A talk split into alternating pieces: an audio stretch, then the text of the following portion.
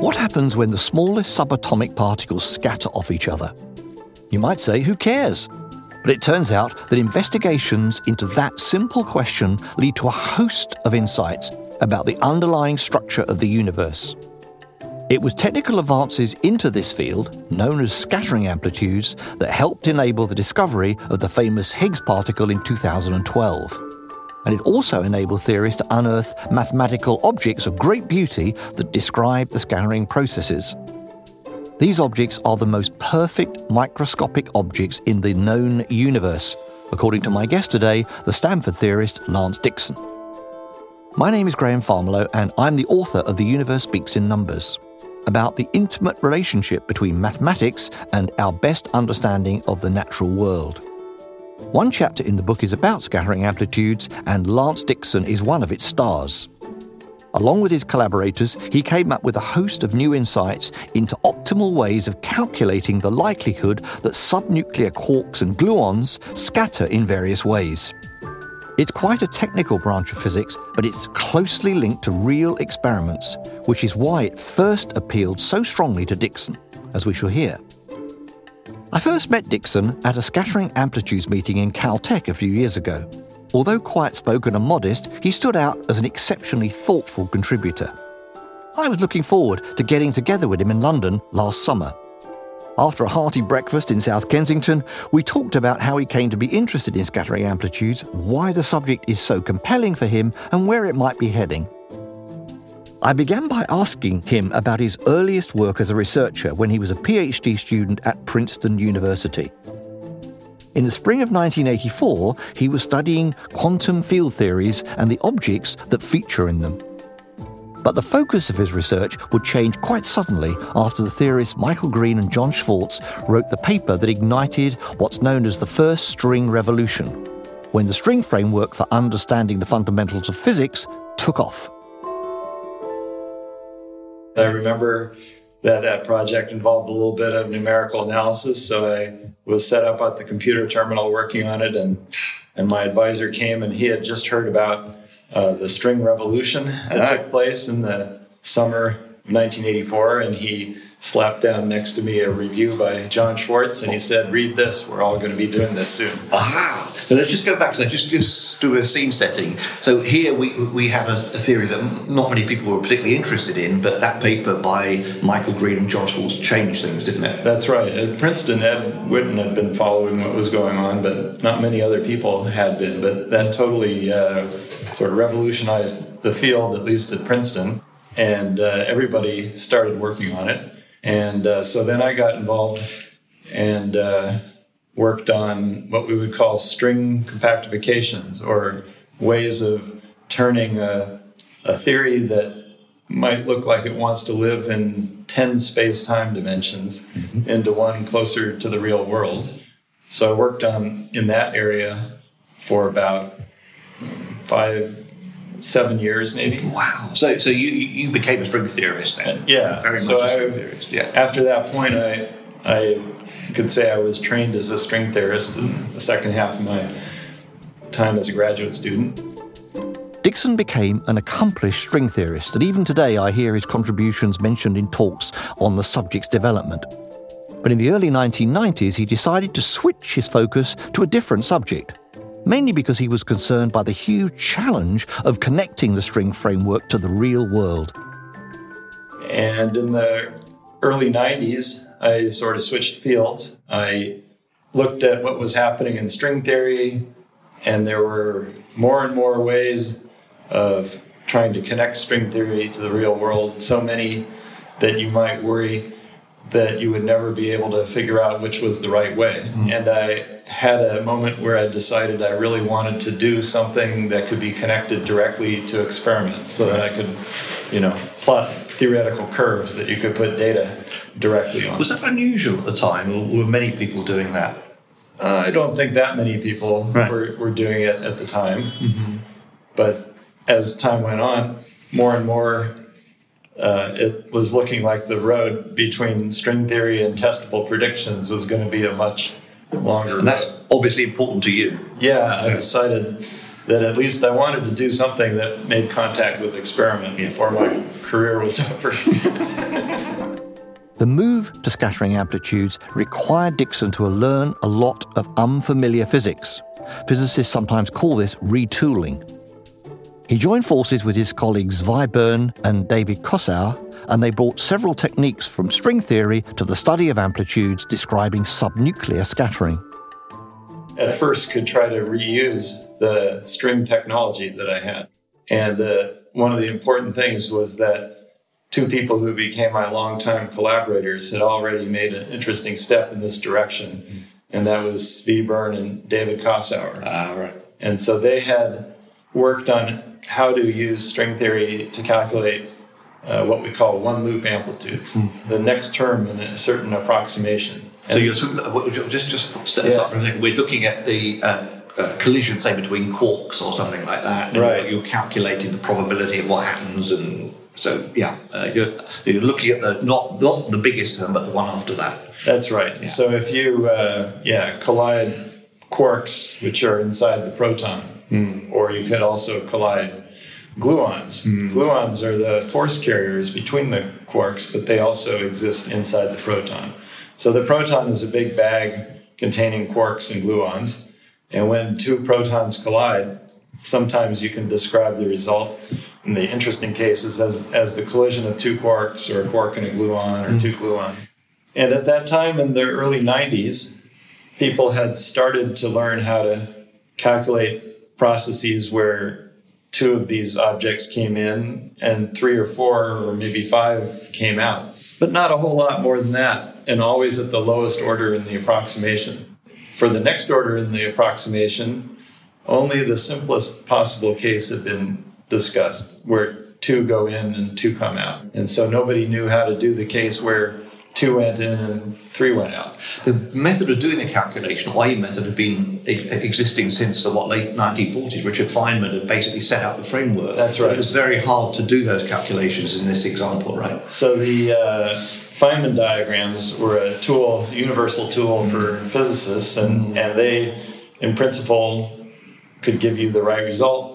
But in practice, the number of diagrams that you needed was starting to get out of control. It wasn't too out of control at that point, but it was clear it was going to get more out of control. One of the most fearsome challenges of interpreting data from collisions between ultra high energy particles is the problem of separating out what's known as the background. That background consists of the millions of particles produced by all the collisions that are predicted by well established theories.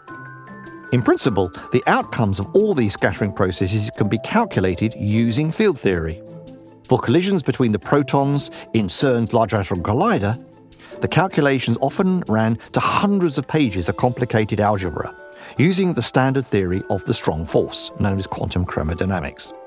But advances in scattering amplitudes theory made many of these calculations much simpler, sometimes replacing hundreds of pages of mathematical manipulations to just a few lines of algebra.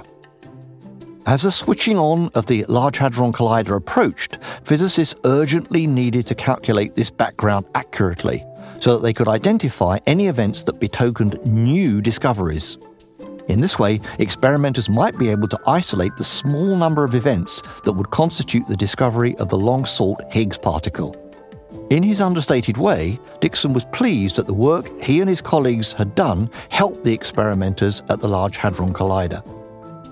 We were actually doing it long before the uh, experiment at CERN, the Large Hadron Collider, mm. came along. Mm. And I was sitting at an electron lab, SLAC. In. And yeah. so my goal was to do things first for electron positron collisions. Mm. And uh, but one of my collaborators, David Kosower, was a big fan of proton collisions, mm. and so his goal was probably to apply them more directly to proton colliders.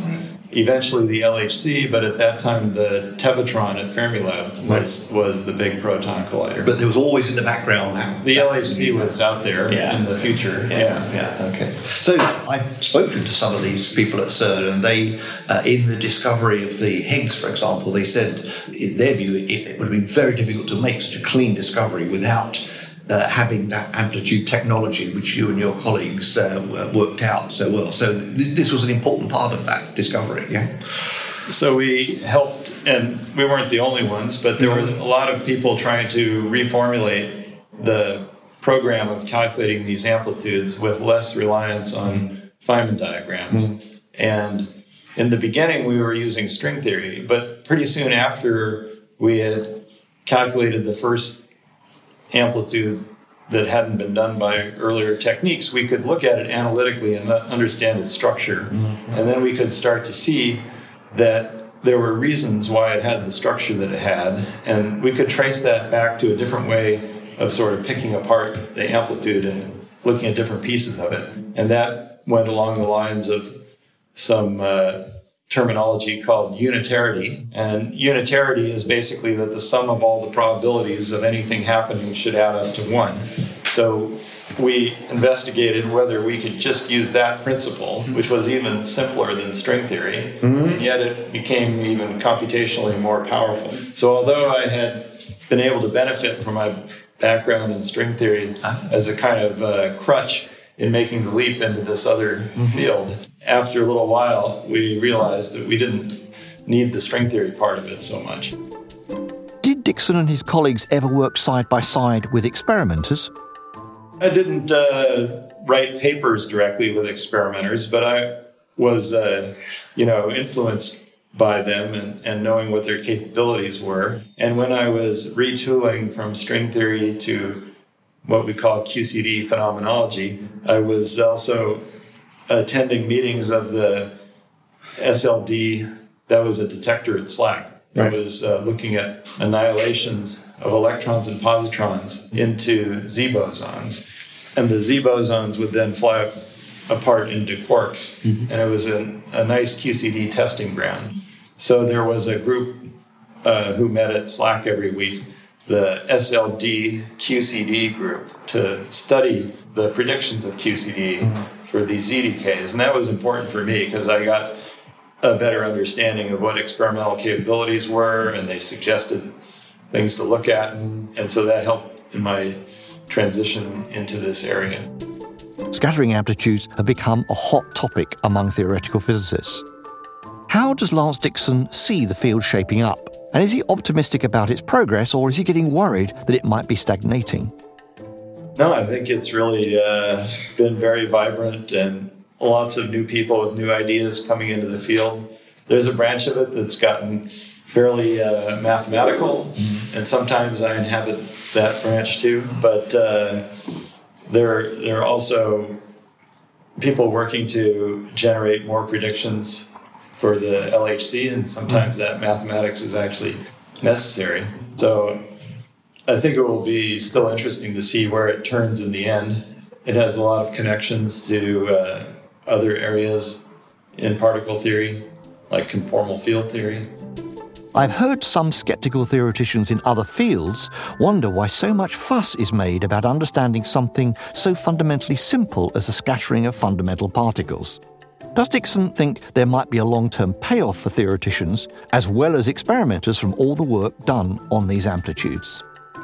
There's the uh, notion that as we've learned more about these scattering amplitudes, we see that their simplicity is unveiled by different pictures of them that go well beyond Feynman diagrams. And, and one of my colleagues, Nima Arkani-Hamed, has made the point in developing with uh, his collaborator Jaroslav Trnka a new picture in which the uh, kind of principles that underlie Feynman diagrams are thrown away and they're replaced by different principles that are more geometric and less based on notions of causality. So it's quite possible that when these ideas are fully developed, we could see a picture in which the what we view as the primary rules now might end up being emergent and other rules based more on geometry might be seen as, as the, uh, the principal underlying rules. Finally, I asked Dixon if he ever worries that experiments on high energy particle physics might come to an end in the foreseeable future, when the experiments become just too expensive even for international collaborations. So many things could be different if there are generalizations of the standard model. So it's really incumbent on us to explore this Higgs boson as much as we can. And the LHC is the place where it was discovered. And so the initial exploration for the next decade or so is probably going to have to be at the LHC. But there may also be the need to build another machine to test the properties of the Higgs boson in a cleaner environment. So there are other proposed machines that involve collisions of electrons and positrons. And it may still be that the LHC will turn up um, mm. other kinds of particles, but they are just uh, much harder to see. There are certain kinds of particles, they could be producing them at the LHC, but because they don't produce them so often, they're buried inside the backgrounds. And so we need to do a more uh, precise investigation of the data that's being collected. Mm-hmm. And at the moment, the LHC has collected about, I think, about a 30th of its anticipated eventual data. So with that extra factor of 30, there is still many things that could come out. And so I think there's still reason to be optimistic about getting a new understanding of the sort of next layer of structure of matter from the experimental program and lots to anchor theorists to keep them from wandering too far off into extra dimensions or. Uh... do, do, do, you ever uh, get because I mean when you, if you look at the history of, of science as an, an activity, the sort of the way we think about particle physics is relatively recent, really. I mean, does it ever worry you when you wake in the middle of the night that this subject may not be viable because the energies uh, that people like you and your colleagues require are just too high to be financeable? Do you think that's uh, do you think that's a plausible worry or, or not? Well, it's true that uh, the machines that we seem to need to do the most direct investigations are in the billion dollar class. So they're quite large on the uh, scale of, of uh, individual science projects. Mm. But they're, in principle, still within the easily within the realm of what governments can spend money on. Mm. So it, it really comes down to a question of priorities, and there are many important things that governments should do. But the opportunity to investigate nature and uh, understand what is going on at the shortest distances, some of which might also explain mysteries of the cosmos like dark matter. I think it's an opportunity we shouldn't pass up. Although Lance wears his learning lightly, he's a deep thinker and has much to teach us. One point he often stresses is that the invention of a smart new method of doing calculations in theoretical physics is usually more important than any single discovery, because a new calculational method often leads to yet more discoveries. That was illustrated by the great work on scattering amplitudes done by the American theorist Richard Feynman, and it's been reinforced by the work of Dixon and his peers. They, along with their experimental colleagues, are making it possible for us to hear the subtle modulations of nature's voice, which is often a good deal quieter than we would like.